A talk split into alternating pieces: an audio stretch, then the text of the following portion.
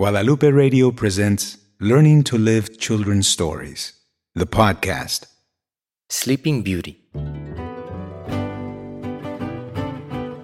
Long ago, in a forest that thrived with mystery and magic, a queen and king gave birth to a little princess named Josephine. The family was generous and kind and quite beloved by all the kingdom. The couple threw a large party, and all in the land were welcome. Amongst their guests, the fairies of the elements, who were invited to sit at the royal table. Each of the fairies were able to bestow gifts, which they took turns gracing unto the princess. The first fairy gave her the gift of humility. The second, wisdom. The third gave her empathy. And the fourth gave her talents of art, singing, and dance. The fifth gave her patience and the discipline to accomplish whatever she set her mind to. And the sixth was about to give her gifts when an old fairy who had not been invited burst through the door. The king and queen had thought this fairy had disappeared long ago and made the mistake of not sending her an invitation. The scorned fairy, believing it was cruel to exclude her on purpose, flew into a rage.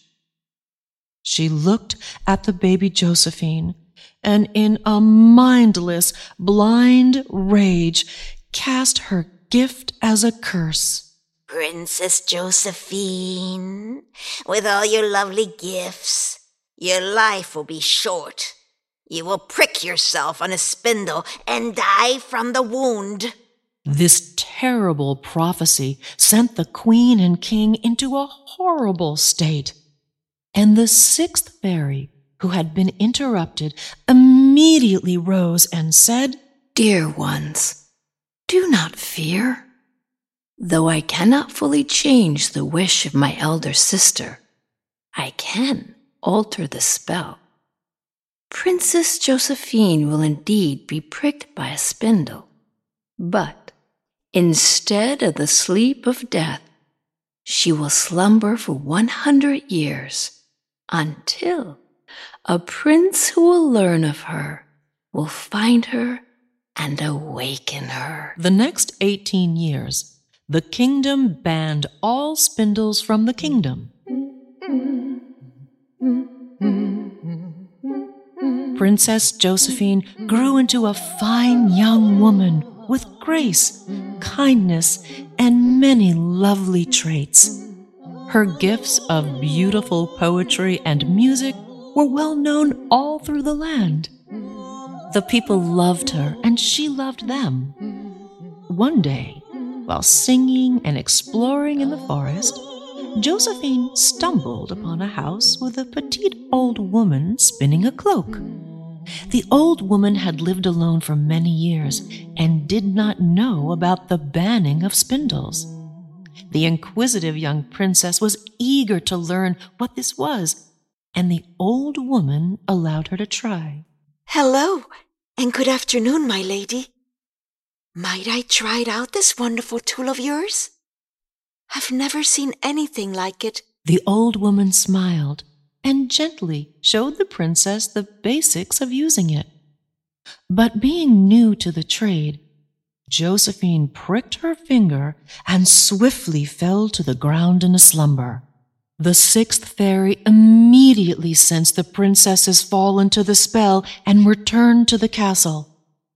Knowing how difficult it would be for the princess to awaken 100 years later without her parents or anyone she knew, the fairy cast a spell on all the land.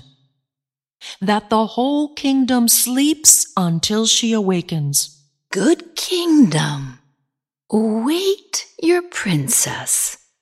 All will be well in 100 years. 99 and a half years later, a young prince was going through the music archives in a nearby kingdom. He stumbled upon a song titled Josephine's Ballad. There was something familiar about this melody, the kind of music that speaks to one's soul. The prince knew that this music had a story that he must be a part of and began to research its origins.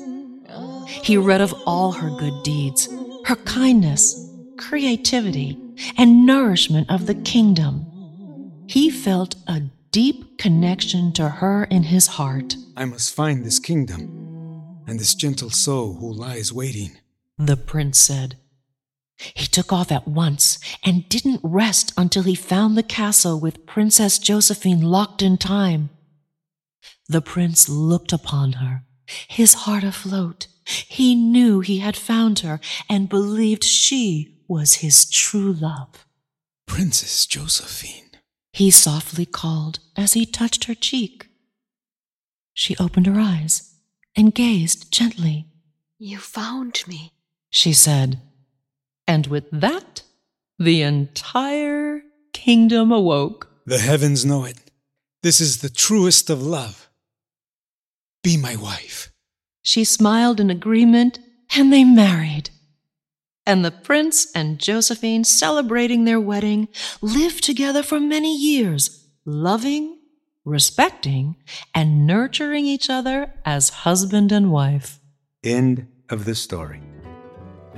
Learning to Live Children's Stories is an original production of Guadalupe Radio. Adaptation, music, vocals, and performances by Juliet Blasor. Children's Values Manual, Laura Heredia. Graphic design, Martha Naranjo. Starring Addie Dadio. Sal Lopez. Juliet Blasor. Cynthia Dane. Denise Blasor. Recording, editing, Gerardo Nevares. Music by Marcos Loya. Script, producer, and director, Denise Blasor. Executive producer and director, Rene Heredia. Learn more about this production and its Children's Values Manual by visiting learningtolive.la. All rights reserved.